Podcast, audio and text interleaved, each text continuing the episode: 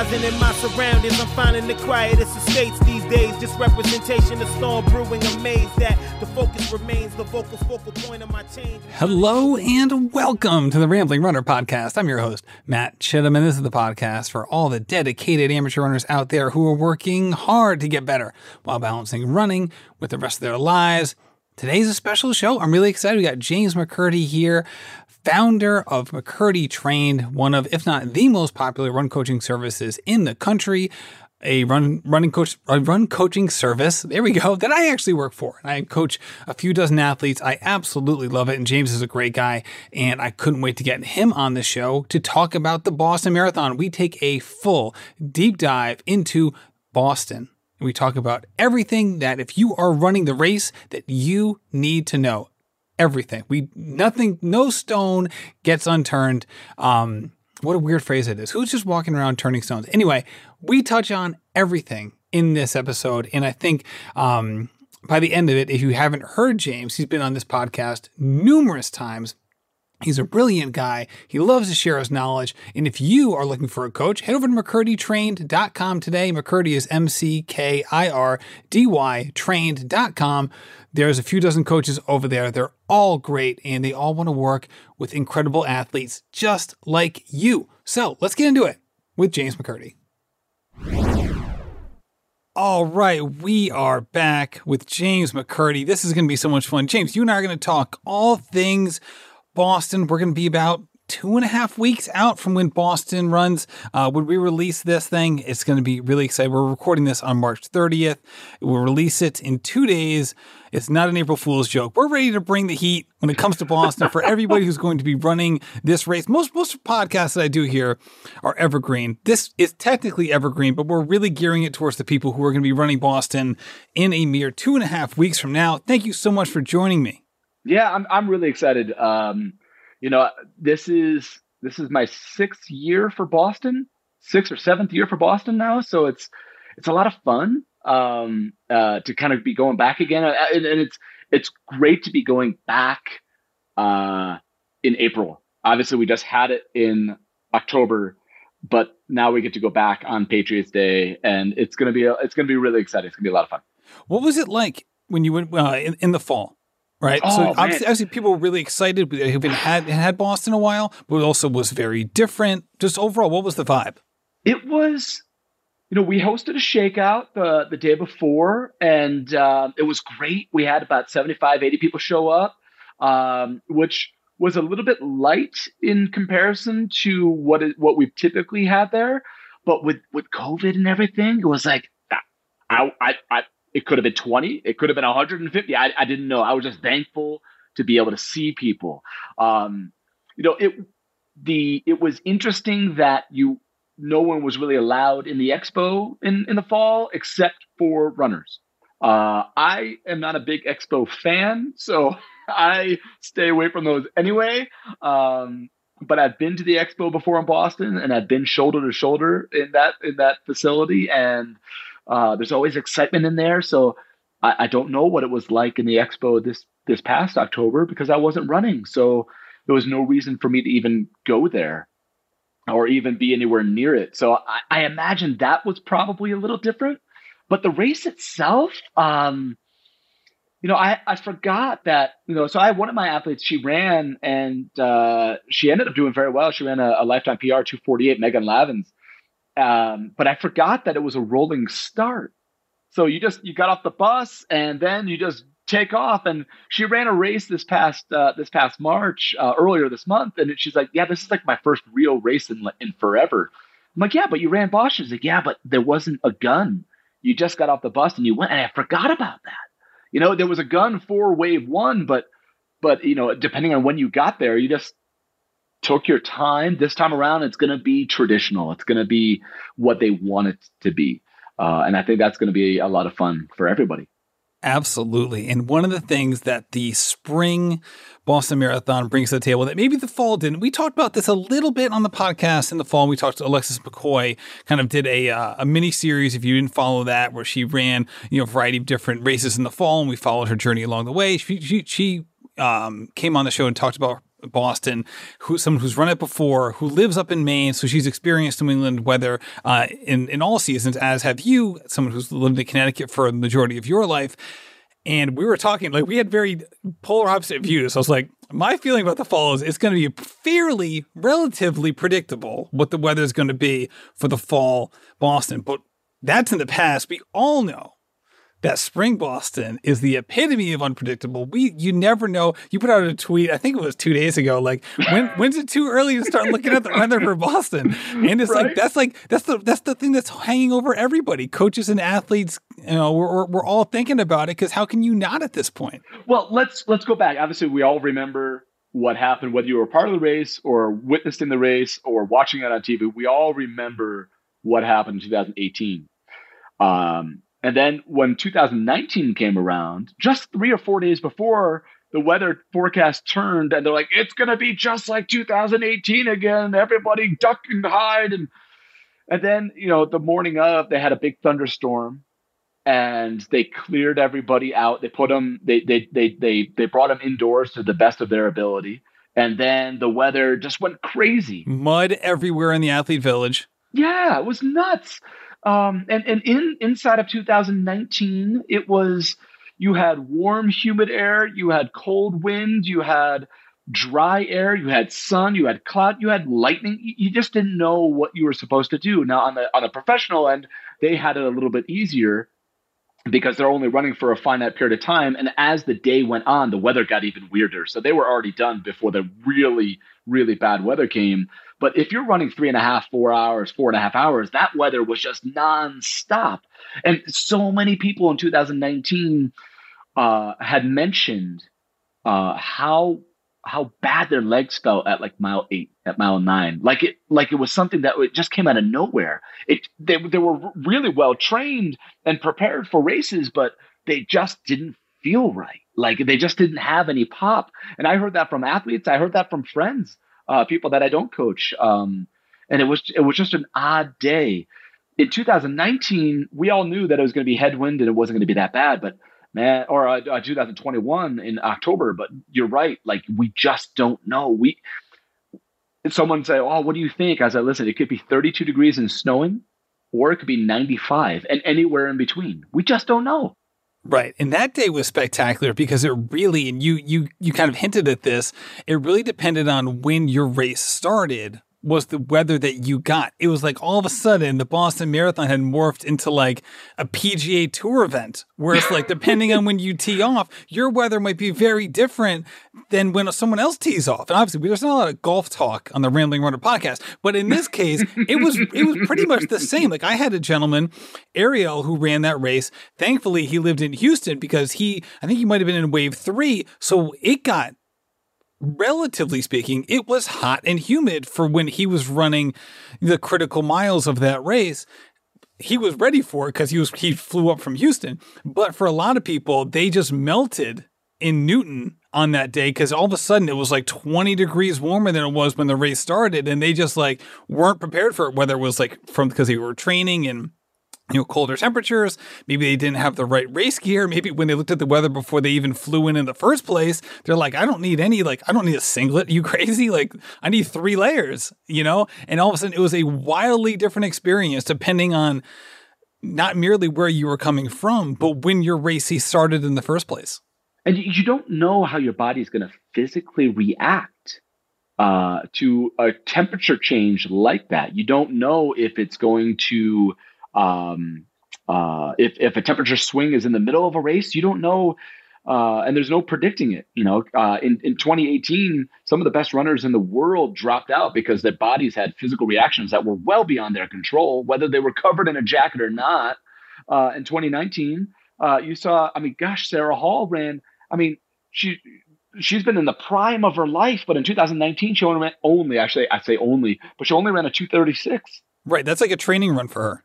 Yeah, exactly. And and you know, uh, uh I, I don't think we're going to see that again out of her. But like life happens sometimes.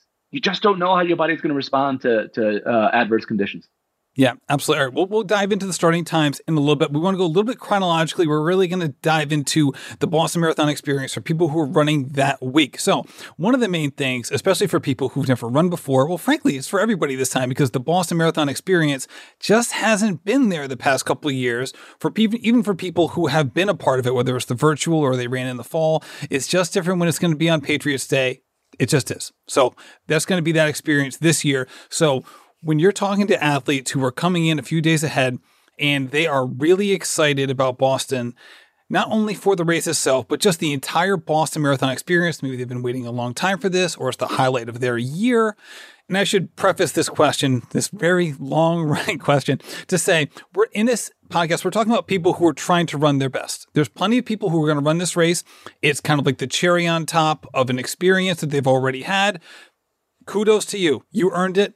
Do your thing. In this podcast, we're really going to talk about people who are trying to maximize their performance on race day. So that's the the preface here. For people who are coming in, there's a lot of stuff to do in Boston. There's a lot of things going on. Every coaching service in the world will have shakeouts. Every company will have pop ups a lot of podcasters, Ali Feller among them, will have live shows going on. All of these are really exciting. How do people kind of mitigate their energy expenditure in the days leading into the race while still not necessarily sequestering themselves like they've done for the past two years because they want to have the Boston experience in the first place? Yeah, it's a really, really good question, and it's a really good point of view you bring up because there are there it, it's more than just two different people. It's more than just I'm going to race for my best or I'm just going to run for completion. Uh, because of the world that we are coming out of, hopefully, uh, continue to come out of. Um, you know, for many athletes, I mean, some people in this race haven't run uh, a marathon since the fall of 2019. Uh, because that's the earliest window of qualifi- uh, qualification. That's two and a half years ago for for some people, and and they might be completely different uh, uh, individuals and different athletes at that point. So, uh, or for when they line up on race day, I, I think if we're talking about performance, I would say depending on when you get in, uh, whether it be Thursday, Friday, Saturday, I think most people are getting in on Saturday for a Boston Marathon. Some people, if unless they, um, you know, they're traveling overseas, they might get in on Friday just to to combat some of that. Um, uh, time zone issue. Uh, but I would say it, d- choose one or two activities on uh, on either day that you're there before, uh, leading into Boston. Choose one or two activities that you want to do uh, if you're racing, but so that you could also experience the joy of the Boston Marathon event um, and and just stick with what those one or two activities on on the days leading up. I wouldn't be on your feet to walk around five, six miles a day, eight miles a day. It's amazing how how much that really does add up quickly. So try to cho- maybe uh, choose activities that are a little bit more localized to you, um, especially if you don't want to be taking public transportation uh, with the times that we're in. Uh, so try to try to choose and find activities that are going to be a little bit more centered to where you are staying so you don't have to walk around as much. Uh, it helps that the, the expo is where it should be uh, at the expo center uh, and not at the docks uh, like it was in 2019 uh, or 2018, I should say. Um, but uh, I think, yeah, if you could just choose one or two activities, that you should you'll probably still really enjoy that time and and not feel like you are living in a bubble.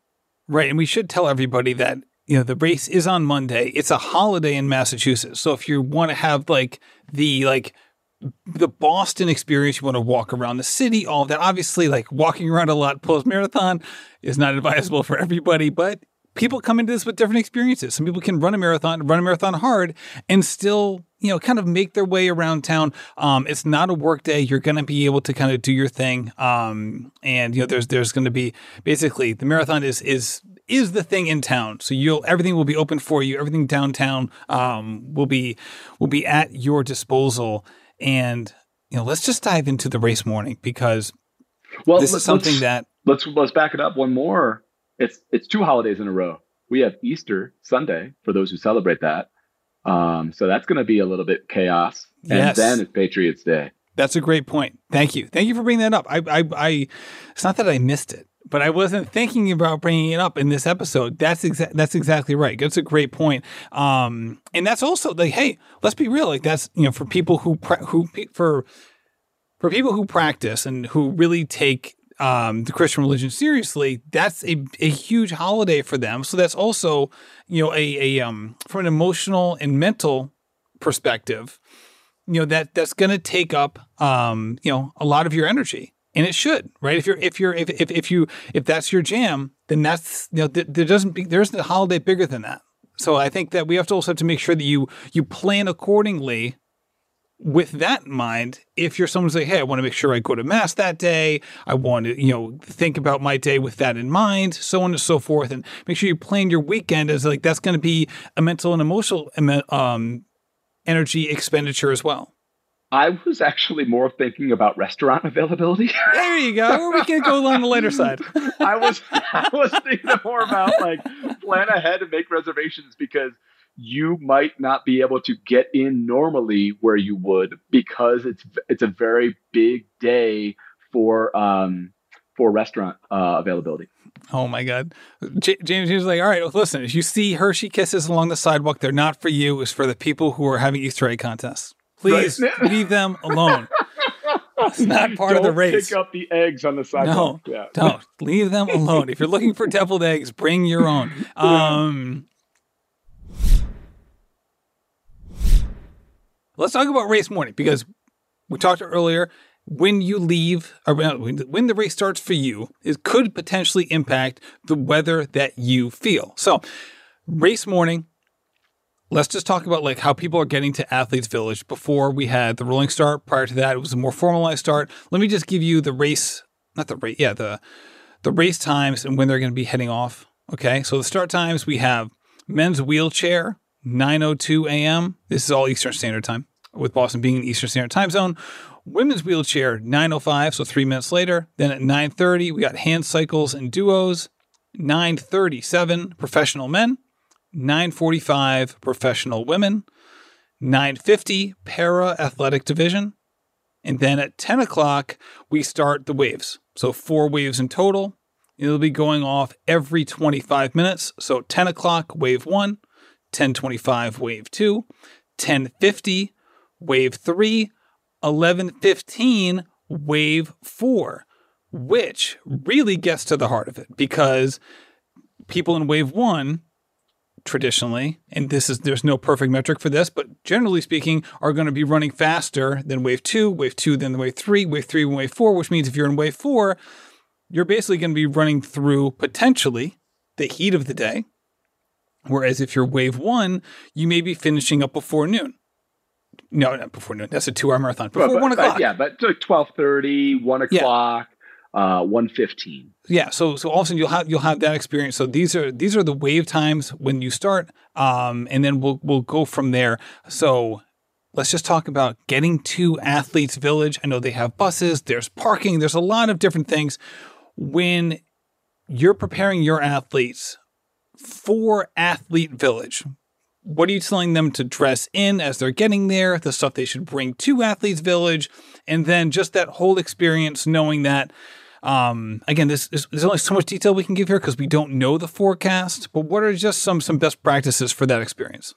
So generally, what I've done with Boston and what I found to be successful is giving my athletes, my personal athletes, a guide about a week to a seven to ten days ahead of time. Hey, this is what you should be prepared for if it is going to be really cold, if it is going to be a moderate day, and if it's going to be a really, really hot day. If it's going to be really cold, uh, you want to be prepared with uh, all the warm clothing that makes sense for you. Uh, cold and wet, you want to make sure that you have extra socks, maybe two two extra pairs. You might want to bring an extra pair of, of training shoes that you're going to be walking around in, and then you just leave them there uh, because all that stuff is going to get picked up and donated. So then you can put on a a, uh, a dry pair of your racing shoes or whatever uh, shoes you're going to be wearing for the race itself. Um, you want to make sure that you are as comfortable as you can for the known weather. So having a plan of, uh, of attack ahead of time, so you don't feel like you're scrambling right? We know that anything could happen with the weather. Even four days out, anything could change in New England. So be prepared and bring with you a cold uh, weather uh, kit, a moderate weather kit, and a, a really warm weather kit, uh, and any anything inside of that, including with precipitation as well. Um, I would uh, consider um, what you're having for breakfast that morning and, and, and following the guidelines of what you can and can't bring onto the bus. Uh, from what I remember, uh, because it is not in front of me at this moment, but you're really only allowed to bring one clear bag uh, that they give you, right? So anything that you're going to bring with you into Athletes Village has to fit into that bag or you are wearing it, right? So all your food, all your excess stuff, you want to make sure you know exactly what it is you're going to be wearing that that day on uh, that morning on top of food right these athletes are getting on the bus some of them are getting on the bus at like 5.45 or 6 o'clock or 6.30 uh, some of these 11 15ers might be getting on the bus at like 7 or 7.30 uh, depending on the schedule right so inside of all of that you you woke up you had your breakfast don't forget to bring food with you because you're going to be waiting around another three or four hours so you should probably have another three or four or 500 calories before the race goes off. It, you shouldn't be eating. And we're not talking about gels here. We're not, no, talking, we're not about talking gels. about gels. We're talking about real food. Yeah, real food. Yeah, a little bit of protein, a little bit of fat, and a, a probably a, a fair amount of carbs. Right. I know a lot of people go with like if if for no other reason that it's just so easy to transport, a lot of people will go like bagels and cream cheese. Yeah, I right. It's, just like all right, checked all the boxes. I can put it in here, get a little tinfoil going, and then I just put it in my bag and I'm ready to go. Yeah. Whatever whatever makes the most sense for you, whatever you know that you can tolerate, just make sure you have not just enough for yourself, have more than enough. So because I promise you somebody is going to be next to you that didn't have enough and you can actually save their race for them. Right. So have more than enough, have more than you think you need, uh, because you're never going to regret having more than you should have when it comes to to, to food. You might regret eating too much, uh, so don't do that. But um, you just don't want to. you want to make sure that you are not um, going in on an empty stomach. If you're standing at the start line of that race with a with a growling stomach, it's going to be a rough one. And the same goes for hydration. Absolutely. Absolutely. So it's not just food. And I know what's worked for me and things that I tell my athletes all the time is, you know, especially before a big workout or a long run, is, you know, an hour or so before, again, everyone's GI system is, is different. So take this with a grain of salt. But I think generally speaking, having, you know, whether it's a Gatorade or something along the lines of like a, you know, a substance that has some sugar in it, has some electrolytes in it with water, you know 45 minutes to an hour before the race is usually i think for me has always been a best practice. I think it's you know generally speaking is a best practice. So bringing again something along those lines whether it's for you a Nuun uh, or it's a gatorade or what have you i think having that at your disposal uh, just to make sure that your your energy level is good. Also your you know your blood sugar level is good that you're you're ready to go when race day starts. Yeah i think one of the biggest mistakes that um, that new new marathoners make, or um, or it's just been a while since you've run a marathon, is is erring on the side of too light when it comes to food. You know, even the days leading up, um, you know, it's it's not so much about the pasta you have the night before. It's about what all your in your entire uh, three or four days leading up to this race. So you want to make sure that you know you probably don't want to have some fibrous foods Harvey Nelson, Coach Harvey Nelson, finished 18th in Boston in 2021. Um, but he, uh, I'm pretty sure he had a, a salad, uh, uh, uh, a pretty big salad the, the day before, maybe the two nights before, and that just kind of went through him. Ian Carter, um, he he had a big salad for lunch or for dinner the night before his Indianapolis Monumental Marathon, and he had to stop as well uh, it didn't ruin the race, but they had to stop and use the bathroom for about a minute, minute and a half each.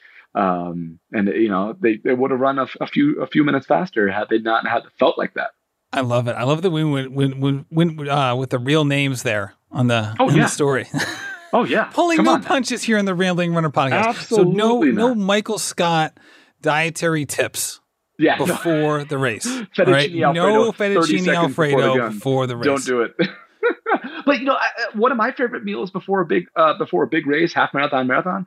I love like chicken lo mein You know, I love that salty type of food. I know it's safe for me.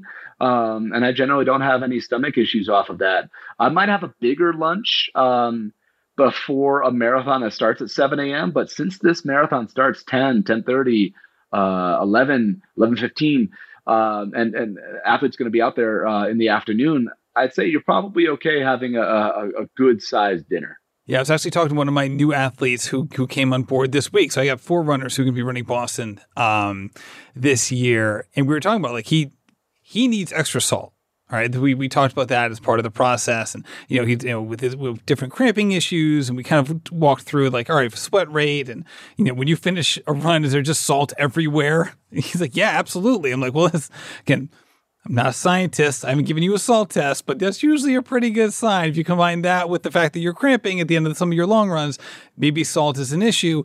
Salt intake the 24 to 36 hours ahead of time. Um, again, just extra salt in like the kinds of food choices that you're making. Um, in addition to race day nutrition, I think is important. It's not just like it's not necessarily like glucose where like, hey, if I take my gels every 45 minutes, I'm going to be okay. This stuff gets stored up a little bit ahead of time, so make sure that you're you're on top of that if that's potentially an issue for you?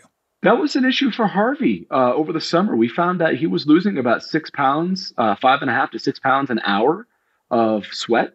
And it's not just water that you're losing. You're losing salt. You're losing uh, electrolyte. You're losing a lot of things. Um, and so we we found a way to manage that, and we, uh, through trial and error, and through uh, a few substances. One from First Endurance is called EFS Pro uh, and it's a great way to kind of preload uh, those electrolytes. But there's other pro- other options out there as well. Um, and it's uh, you know take one or two or three scoops uh, the day before a, a race. Uh, for Harvey, he needed to do it the morning of versus the day before because he didn't sleep well with it.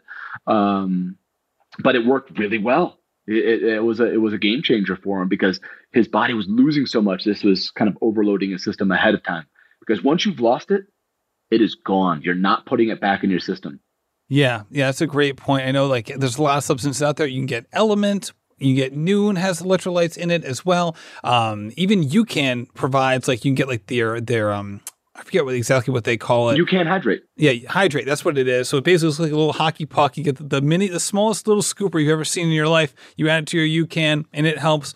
Um, and actually, actually, even if you don't have a salt problem, I'd recommend it because it actually makes the UCAN taste better, which it can be tough to drink but you can elect the, the, the hydrate does help it a little bit. Um, so the, there's a lot of different things that you can throw in there, as well as hey, if you have the sports drinks, the Gatorades and stuff like that, there's a reason why those are popular. It's not just sugar water; the electrolytes are in there as well. Um, so if you see that on course, this is why it's also valuable to not just drink water on the course, the, and when it comes to the salt, and we're kind of like we're now we're bridging into race day nutrition, but you know, when it comes to the sugar, the salt, and the hydration, there is an interplay there. It's not like, hey, the sugar has to be in solid form and the hydration has to be in liquid form. There's an interplay there, and whatever works for you can work out can work well.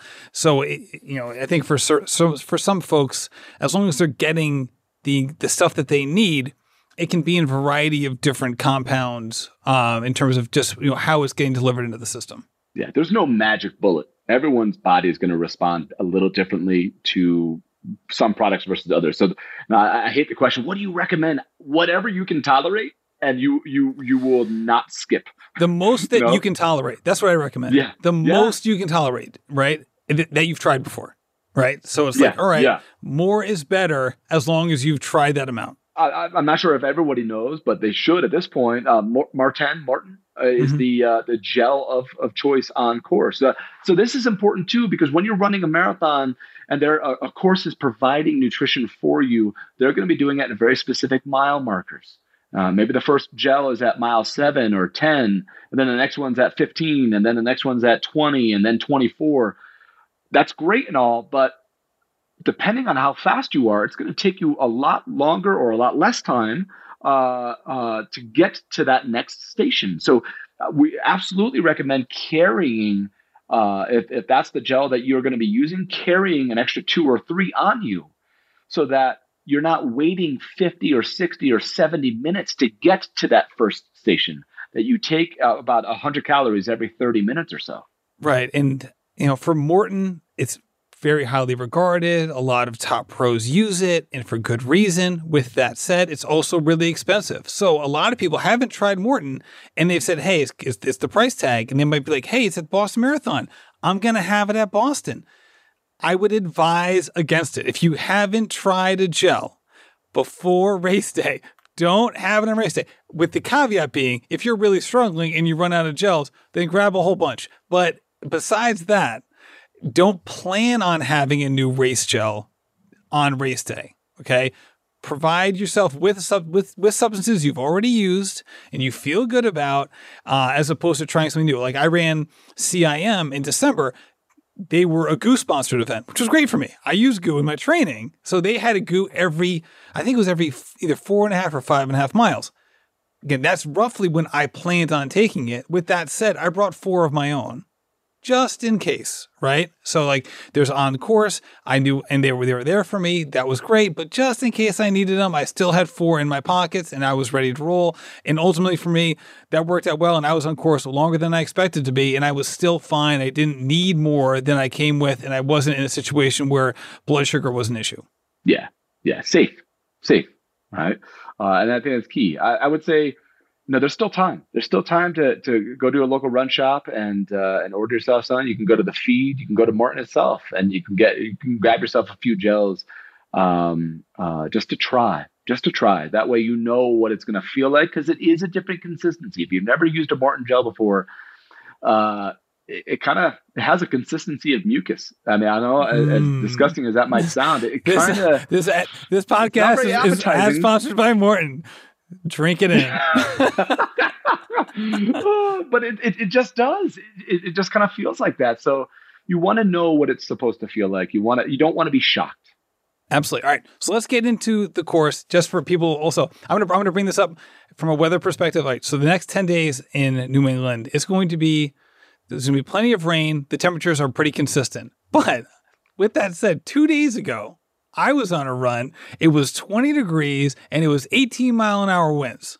Tomorrow on my run, it's going to be 60. Wow. So, two wildly different days. So, the other day was my workout, and tomorrow's my long run. I'm going to have two very different weather experiences. Um, looks like the rest of the way is going to be pretty similar, pretty similar weather for the next 10 days. But again, this is just a good example of like, you never know, man, where you fall in that, that time frame. All right. So the race course itself, we were joking before we came on that this race course, if you just hop on the elevation chart, you're on the Boston Marathon website. All right, let's take a look at this famous course. You're expecting to see it's just, you know, the devil's work at play from a race course perspective because you've heard all about it if you've never run the race before. And you look at it and you go, huh, what's the big deal? This looks like not that big of a deal. Look at this. Look at this huge downhill in the beginning. Got some hills, you know, the two thirds mark, but they don't even look that big. And then downhill at the end, right? If you have some trail running friends, they'd be looking at this and be like, hey, this looks fantastic. This looks like easier than my daily run. What's the big deal? Right. So let's just, you know, I, I want to lay that as the groundwork for you. may have looked at this if you've never run Boston and said, I don't get it. I don't, the, the myth is bigger than the reality. I don't get it. So we'll talk about that later, but I just want to set the groundwork for we understand that that may be your inclination at first glance. However, let's take a look at the first four miles because I think that's a key differentiator for a lot of people who, even if you've run this race before, it is an important factor in planning your race because really from four to 15, it's a little rolling, it's not flat, it's rolling. So you want to take note of it, but really from four to 15, it's just going to be okay, this is marathon pace level. But yeah, the first within, four, within a few adjustments. Right. But the first four, we're talking about marathon effort or just, hey, take off the uh, emergency brake. So, how do you talk to people about the first four miles, considering that they go from 528 elevation gain to 200 feet of elevation gain? So, it's a huge drop. Yeah, they're losing in the inside of that 300 plus foot drop, inside of those first four miles or so there's still elevation gain. So it's not all downhill. There is some rolling, but the vast majority is downhill. It's just screaming downhill. You get to the start line, and then all of a sudden it's like, woo. Especially the first half mile. First half mile. See you later. Yeah, it's it's, huge. So actually, my wife Heather uh, and I were talking about this about six, seven months ago. It can be a bit of a, a central nervous system shock uh, if you're not used to running downhill and you go too fast. That can shock not just your muscles, but it can also shock your central nervous system, and that can cause this feeling of dead-legged as well. Um, so my advice is to let yourself hold back a bit. You don't want to be walking down the hill. You can probably be 10 seconds slower at marathon pace. Uh, you don't you don't need to be 20 seconds, 30 seconds ahead of your goal marathon pace just because it's downhill, right? You don't need to bank time like crazy. You don't want to bank time like crazy in the first four miles just because mile 8 to 12 is kind of rolling uphill, right? You don't want to be shocking your central nervous system. You don't want to be shocking your muscles, and you don't want to be shocking your body into using fat as fuel because you're running too fast. All right. So I would say my advice and what I've often told my athletes is give yourself this window of pace per mile and stay inside of it. Give yourself speed limits. When Coach Esther ran this race, which was is her lifetime PR, and I'm not looking at it right now, but if I have to remember um, the time, it's 233.15. I believe that was in 2014. Um, her first 10K, I think, was her slowest 10K of this race. Right. So that's that. First of all, it takes a lot of discipline. Okay. Also, it may not be advisable for every person's stride. Right. There are certain people who who just if they run, you know, with the parking brake on, so to speak, on some of these downhill sections, that that might actually be worse for them because it's going to be more jarring. And while while they're their pace is going to be relaxed and all of a sudden their heart rate is going to be fine and things like that. But the the, the pounding may be in a, maybe to a point that it's actually doing more harm than good. So for certain people, you really have to thread that needle of okay, you want to kind of you know let you know lean forward, drop your hands, let gravity do its work, but you're not tapping the gas either during that during that uh, that time frame. Yeah, you're when you're running downhill for an extended period of time, you're not going to have a really high heart rate, but you can still go way too fast.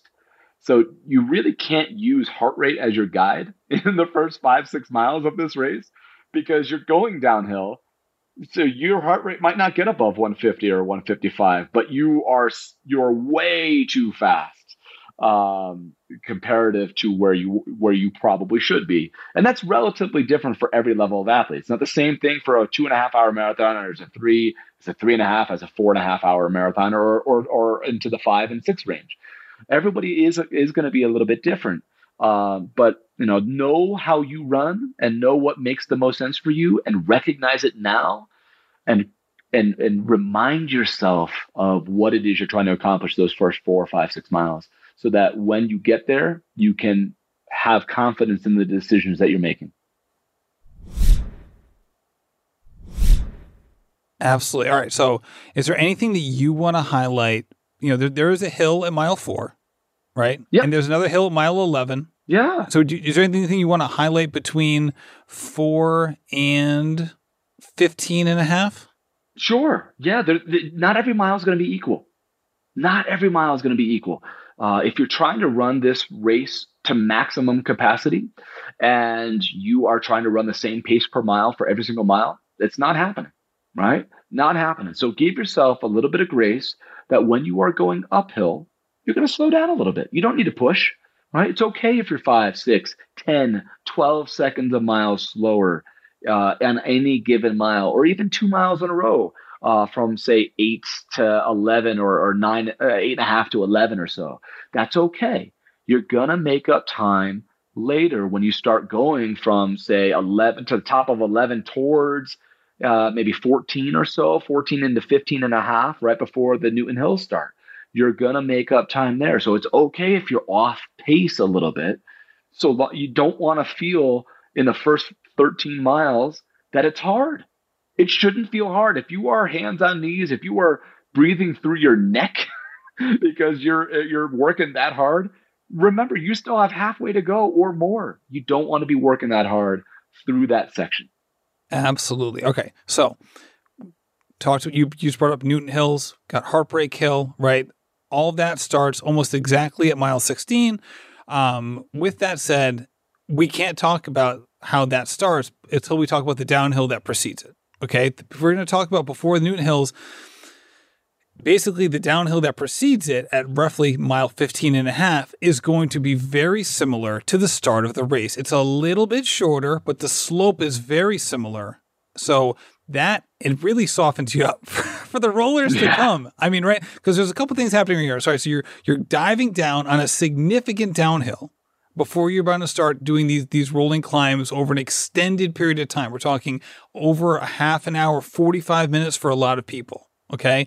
So it really, basically, you're going through a meat tenderizer before you get into it. So understand that fact. Understand when you're going down that decline. Hey, what's coming up when I hit the bottom of this hill and approach it accordingly, just like in the beginning of the race. Okay. It's not time to see, hey, can this be my fastest split yet? I'm feeling great. Let's air it out. So on and so forth. Okay. You have to understand what's coming next. Okay. This is also the time, depending on your speed where all of a sudden your glycogen stores can start to come down into perilously low levels. Okay, we're talking about mile 16. For a lot of people, this could be around the two hour mark. And for those folks, that is where, if they're not, you know, doing the right things from a nutrition perspective, where the blood sugar can start getting low, and all of a sudden you're gonna, you know, feel worse than maybe your fitness would let on because you just haven't fueled properly, and now you're in a really, really tricky situation if all of those things kind of converge. Yeah. So one of my athletes uh, is competing for, I don't want to say the win. Uh, but I wouldn't throw it out there uh, as impossible because we've seen some crazy things happen. But he's run 209, and he's a really good runner.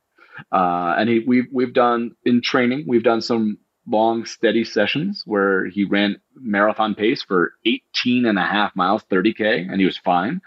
Uh, and then the week after, this past week, we ran uh, 11 miles, but the first 5k of that he went way too fast. Oh, no, I shouldn't say way too fast. He went much faster than marathon pace on purpose. And then he settled back into marathon pace so we can understand how the race might be, uh, how that, that the front pack might actually run. And what we found was uh, for him, especially, if he if he just goes above that line just even a little bit, he's not going to be able to take his nutrition. So we're talking about glycogen stores for these these athletes at mile 16. If you are not taking your nutrition, uh, uh, along the way and you get to the Newton Hills underfueled and you are trying to perform, man, like you might have felt great for the first hour and 45, but it's going to be a story of I felt so great, but then.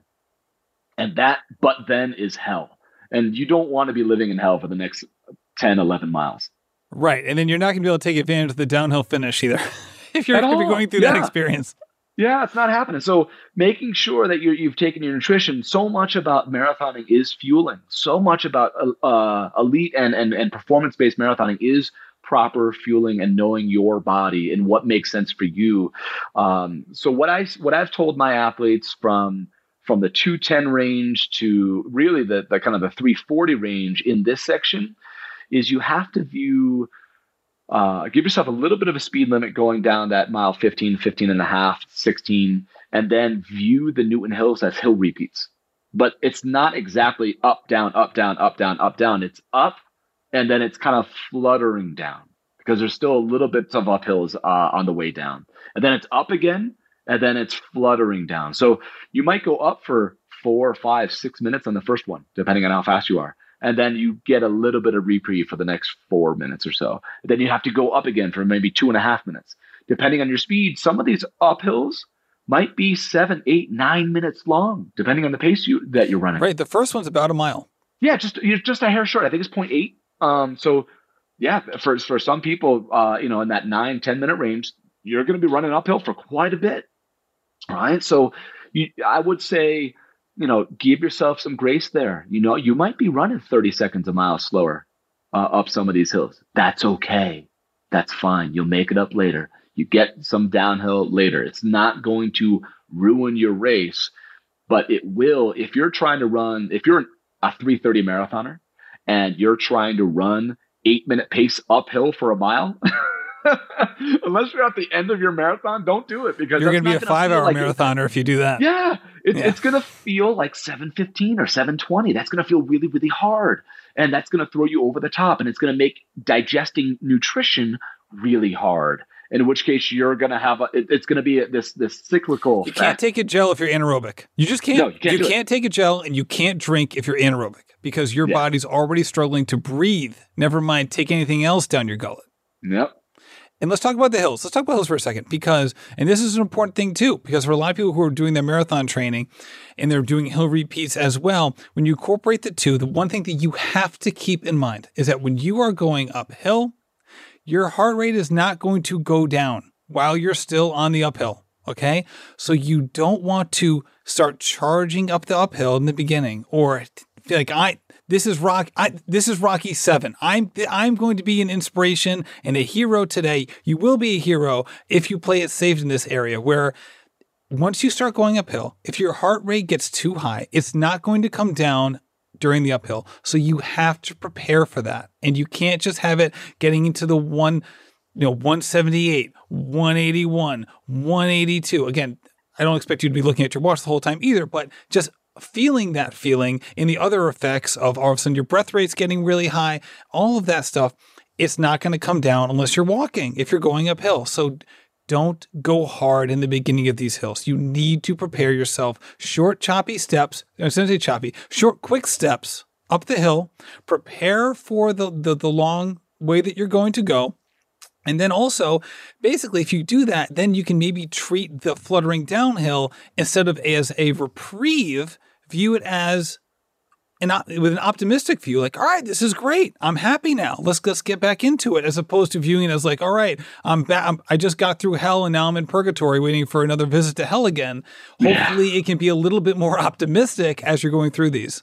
Yeah, I um I was talking to Pardon last year, uh, uh, leading into his Boston Marathon, Coach Pardon Ndhlovu, and uh, when he ran Boston in 2016 or maybe 2017, he um he was running with a with a with a uh, another athlete from his native country of Zimbabwe, and that athlete was significantly faster. So when Pardon found himself shoulder to shoulder with him, he would race him up the hills because man, this guy's that much faster. I'm gonna I'm gonna keep up with him. That that athlete wasn't working that hard at all, and when they got to the to the top of the hill, he would just kind of float down the downhill, and Pardon would be like, "I need recovery now," and then it would get to the next hill where Pardon would just race up to get to him shoulder to shoulder, and then he'd have to take this massive recovery.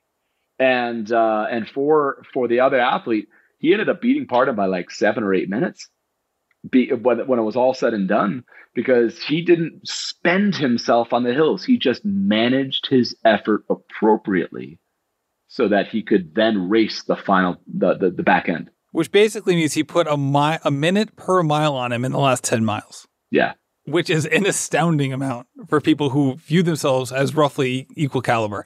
Um, Yeah. And we should also say, you know, this is going to be, again, this is not going to be easy for anybody, right? That's not the point. This is not why you run marathons. That's not why you're going to Boston. But with that said, as you're going through this, this is a, this is not a solo endeavor. Okay. Your running experience certainly is individualistic in mind. This is not a team sport necessarily, but you are not there alone. And there is a million studies out there showing the positive benefits of doing athletic endeavors, not just running in groups and working together and having that positive experience. There, the crowd will be there. And that is important, and they can be motivating and inspiring and create a, a huge amount of energy for you and, and, and soak that in for what it's worth. But also, you're going to be shoulder to shoulder with people who are going through this experience with you. Work with them, okay? Project. If you need help, tell say something positive to the person next to you, right? There's plenty of runners out there who know and who've experienced this. If you smile, it will change you physio- physiologically. The same thing goes if you say good things to other people, okay? Someone passes you, hey man, you look great, right? You, someone else passes you on the on the other side, you, you see a lady pass you on the right, great, you're doing great, keep it up, right? So no matter what's happening, or you pass somebody, right? Hey, you got this, you got this. All the positive feelings in the world. Keep that going because this is not you do not have to treat this as a solo endeavor. Okay. It's one thing from like four to 14 when you're just cruising, no big deal, right? You can have your music going, whatever. And maybe that's your jam. But again, if you're struggling, you don't have to struggle in silence. Okay. Bring your voice to it. It will help you. It certainly won't hurt you. That's a really interesting point because the last few years, we've been so solo. I know running is coming back, and the, this past fall we've had more, and now we're actually in racing season. We just had one of the biggest race weekends we've ever had. Um, but you know, for for marathons, not a lot of people have been running marathons the last few years. So it's an important reminder that you, yeah, you don't need to suffer alone, and and there is an, there is empowerment uh, in acknowledgement of, of, of where you're at and, and acknowledging where others are at in the moment too. Um, you know, you can you, you you might have a bad patch uh, in inside the hills. You might get a cramp, but sometimes cramps work themselves out. Uh, you can squeeze them. You can, you know, you can you can t- take a little bit of reprieve as you need, but you you might be able to work those out and feel that much better. I know for Harvey, uh, when he was when he actually needed to stop to use the bathroom was right after the half marathon. It was right around mile 14 or so. He's uh, maybe 15.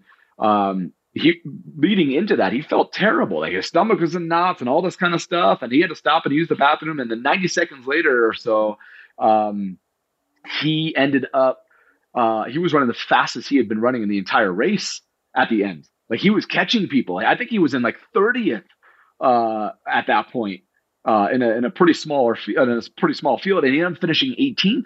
He was just passing people left and right over the final eight miles, nine miles.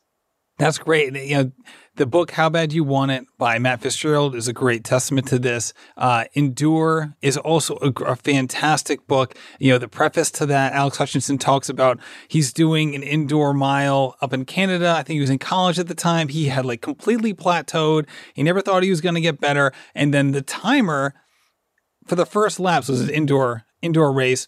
Right, so he's running the 200 meters, uh, 200 meter track indoors, and he comes through what he expected to hear was, you know, this normal like 29 or 30 or 31. All of a sudden he hears 26. He's like, oh, and I feel great. All of a sudden, he just starts bringing it, and it was a it was a mental shift. Nothing was different physically. He literally it, nothing was different physically. It was a mental shift. Oh, I'm capable of doing this. He breaks his PR by six seconds in the mile which is insane for a guy who'd been running really well for a number of years. And it wasn't a fluke. That was all of a sudden where he was at. So the races after that, he kept getting better and better and better.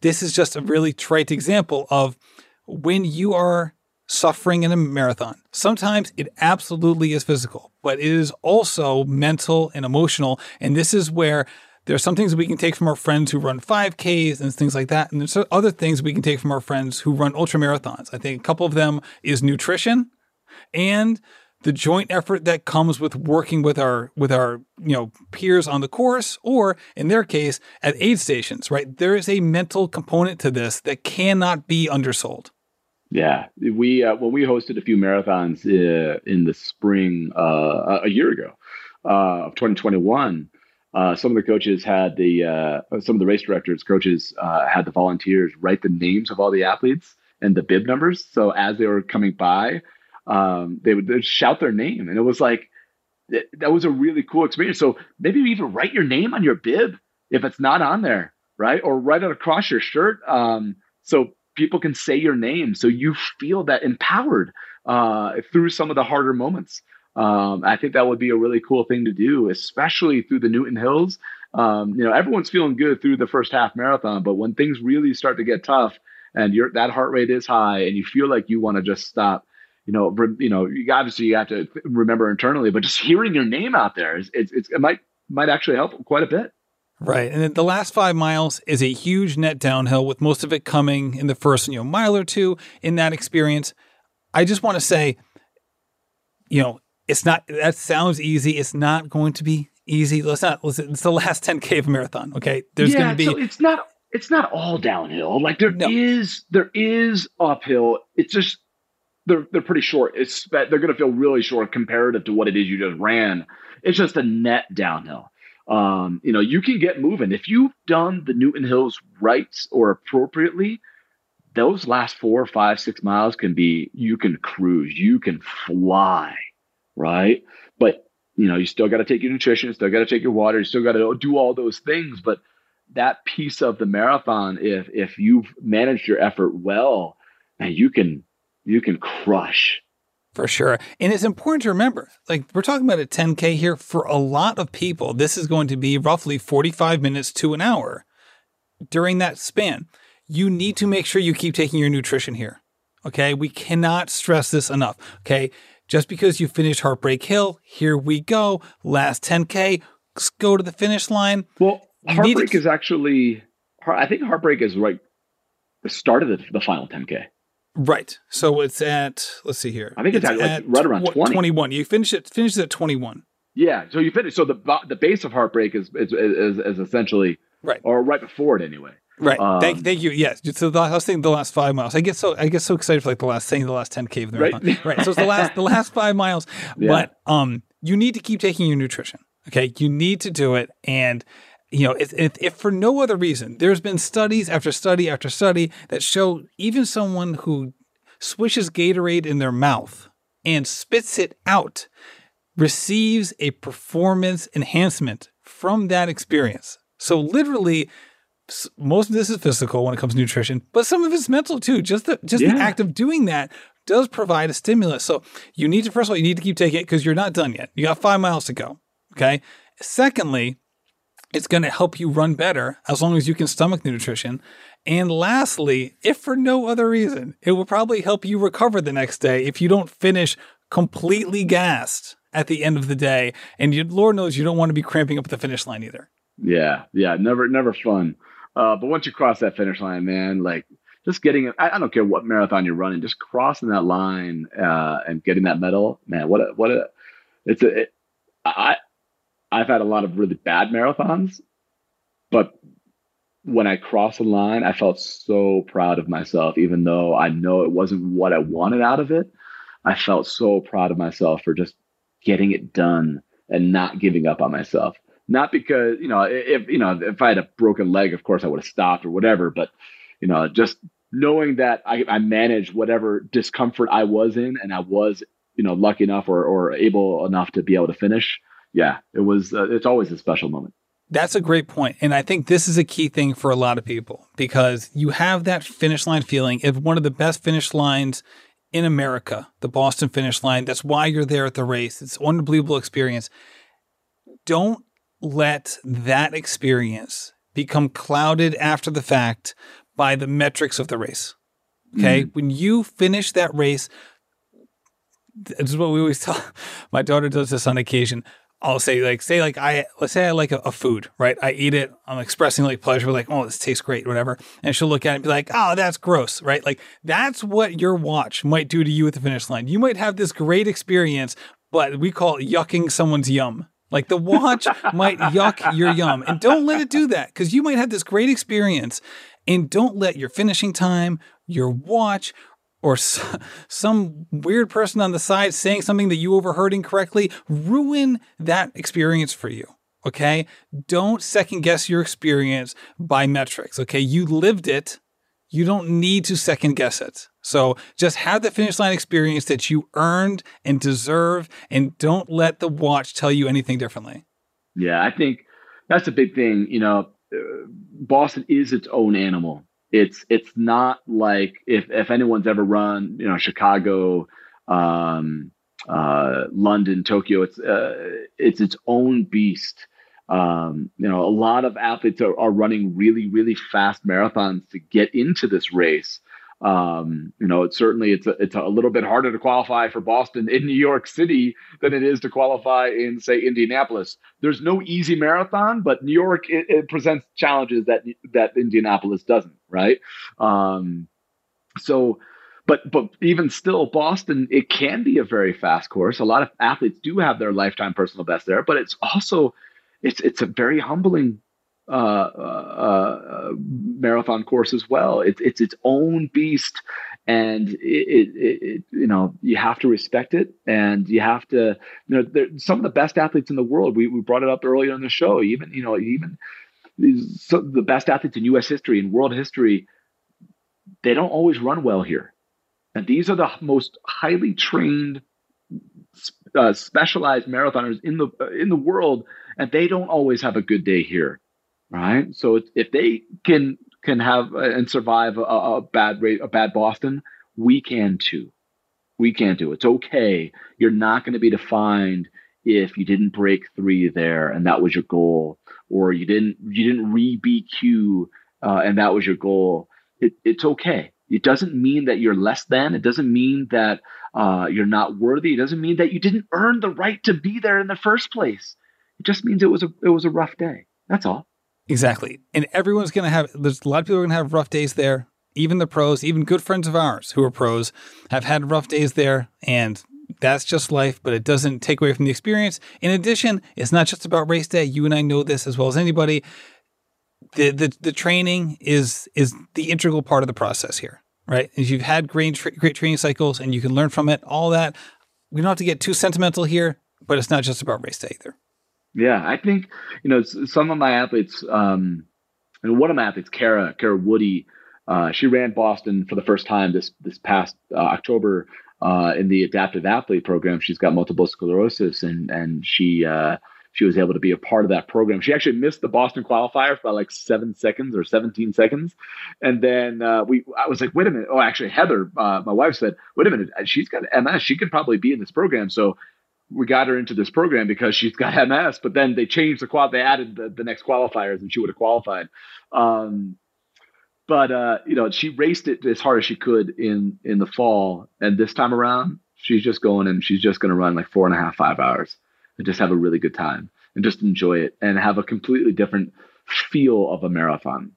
And it doesn't mean anything. It doesn't change who she is as a person. That finish time doesn't mean that all of a sudden she's a four and a half, five hour marathon, even though she's run 332. It just means that she's going out there to, to run and enjoy herself. I love it. James, before we get going, anything you want to say? Yeah, I think, you know, the preparation leading in is is important, but I think it's important to also keep grounded these next few weeks too, right? It's fun to kind of like joke and like, you know, look at the weather, but we can't control any of these things. Josh Cox, uh, a, a, good friend, agent of of one of my athletes, and and of course, so many uh, is the pinnacle in, in this sport. Uh, he likes to remind his athletes um, that you, you can only control two things. You can control your effort and your attitude. Can't control the outcomes. You can only control those two things: your effort and your attitude. So have a good attitude these next few weeks as you're as you're leading in, uh, and and and have a good attitude and and have a good effort. If if you're going for performance, do the best that you can. And when you cross that finish line, know that you did the best that you can. Leave no doubt about that. But don't be disappointed in the the effort that you gave. Be proud of that. You know, I think that's that's a really important reminder for any level, any athlete. Uh, but one last thing too, we are hosting a McKirdy Train Shakeout. Let's talk about it. Yeah, yeah. So uh, th- we're going to launch it uh, tomorrow in an email, uh, but uh, well, not tomorrow. Today is Wednesday, so by the time this comes out, it'll, it'll have been announced. Uh, but we're going to be teaming up with Runners World, uh, Runners World Plus I've heard, I've heard of them. coaches. I've heard of Yeah, them. yeah, you've heard of them. So I, we've been trying to work with Runners World for, uh, since 2020. We were we were meant to work with them uh, for, but then it got canceled, and then uh, Hearst didn't want to uh, have any in-person shakeouts in 2021 uh, for obvious reasons. But now everyone's a lot more comfortable, um, and safety protocols are a little bit better. Um, so we are really excited to be teaming up with Runners World. Uh, we're going to be hosting it uh, Sunday morning at 8 a.m. We want to do it before all the the, the church services and and and Easter uh, brunches and all that kind of stuff. So 8 a.m. at the Parkman Bandstand. It's where where we generally host uh, our shakeouts in Boston in the Boston Commons. But anybody can be involved. You don't have to be a McKirdy trained athlete. You don't need to be a Runners World subscriber or a Runners World Plus member. You are always welcome uh, at, at the McKirdy Train Shakeout. So uh, I'm going to be there. I'm going to be kind of giving a talk. Uh, uh, one of the Runners World coaches is going to be there as well. Coach uh, Jeff Dengate is going to be there. The, the, the kind of runner in chief, so to speak. Um, and then we're going to have a bunch of coaches from McKirdy Train uh, there as well. Uh, but we'll, we'll we'll talk about the course a bit more. We'll talk about the race day weather and how to make any adjustments that you'll need. We'll go for a run together, and we'll stay to answer some personal questions. Um, we're really excited. Some to, personal to be back. questions. Wow, this got spicy. Uh, Well, you never know. You know, you never know. I'm just saying. So the park, the Parkman Bandstand in Boston. Parkman Bandstand. It's in the Boston Commons. Yep. This is great. All right, James, thanks again. I love having you on the pod, man, man. Yeah. Thanks for having me back, and uh, we'll talk soon.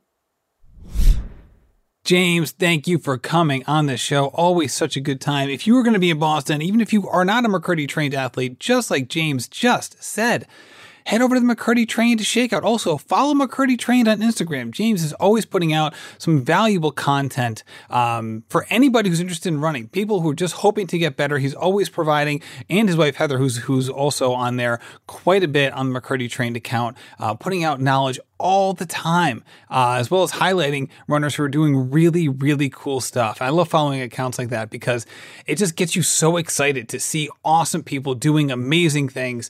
And uh, that's exactly what that account does. And it's a fantastic coaching service. I love it. Uh, and the, a lot of the coaches who work there have been on this show many times. And not simply because they work there, some of them have were on the show and then later went on to work at McKirdy Trained. So ultimately, it's a great experience for everyone involved. Thank you so much for listening. And if you are running Boston, good luck and happy running.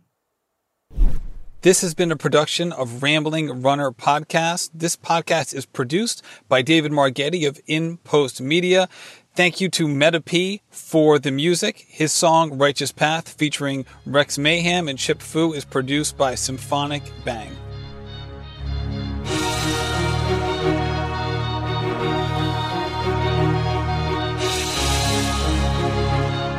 Yeah. Enterprising in my surroundings, I'm finding the quietest estates these days. Just representation of storm brewing, amazed that the focus remains the vocal's focal point of my change. I'm trying to show this industry.